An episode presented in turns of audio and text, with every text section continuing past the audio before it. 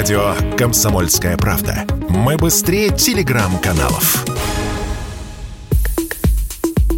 1994 году концерн Mercedes-Benz стал первым среди иностранных автопроизводителей, кто учредил в России дочернее предприятие. Им стала АО Mercedes-Benz Rus. В 2022 спустя почти три десятилетия на российском рынке, решением головного офиса в Германии это предприятие может быть продано, пишет коммерсант, ссылаясь на неназванный источник, знакомый с ситуацией. Также сообщается, что покупателем может стать один из дилеров Mercedes, то есть российская компания, перепродающая немецкие автомобили россиянам. Это значит, что Mercedes перестанет работать с российскими клиентами напрямую. В самом Мерседесе тему не комментируют и вообще не делают заявлений по этому вопросу. И все же, если сделка по продаже мерседесовского имущества российскому дилеру состоится, каких последствий стоит ждать после этого автобизнесу и потребителям? Сможет ли дилер выиграть после ухода дистрибьютора? На этот вопрос Радио КП ответил исполнительный директор аналитического агентства «Автостат» Сергей Удалов. Если Мерседес напрямую строил стратегию распределения машин по дилерам, по регионам и так далее, ценовую политику, продуктовую политику.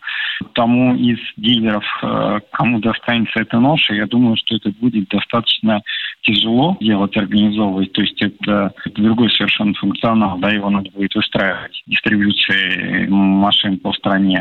Сложно представить, э, как бы, чтобы кто-то из дилеров, у кого бы это сходу круто получилось. В принципе, наверное, решаемая задачка.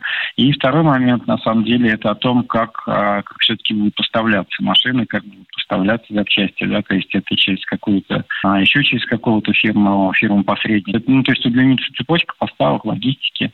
Среди премиальных зарубежных марок автомобилей Mercedes был вторым по популярности после BMW. Еще до слухов об уходе марки из России продажи шли не очень, говорит Сергей Удалов из агентства «Автостат».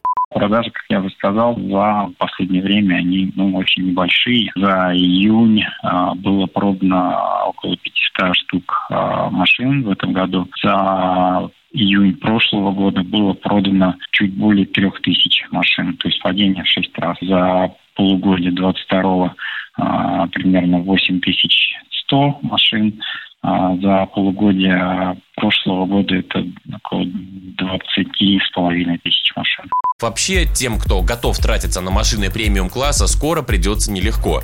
Мало того, что официальные дистрибьюторы уходят, так еще санкции ЕС запрещают ввоз в Россию премиальных моделей дороже 50 тысяч евро. Василий Кондрашов, Радио КП.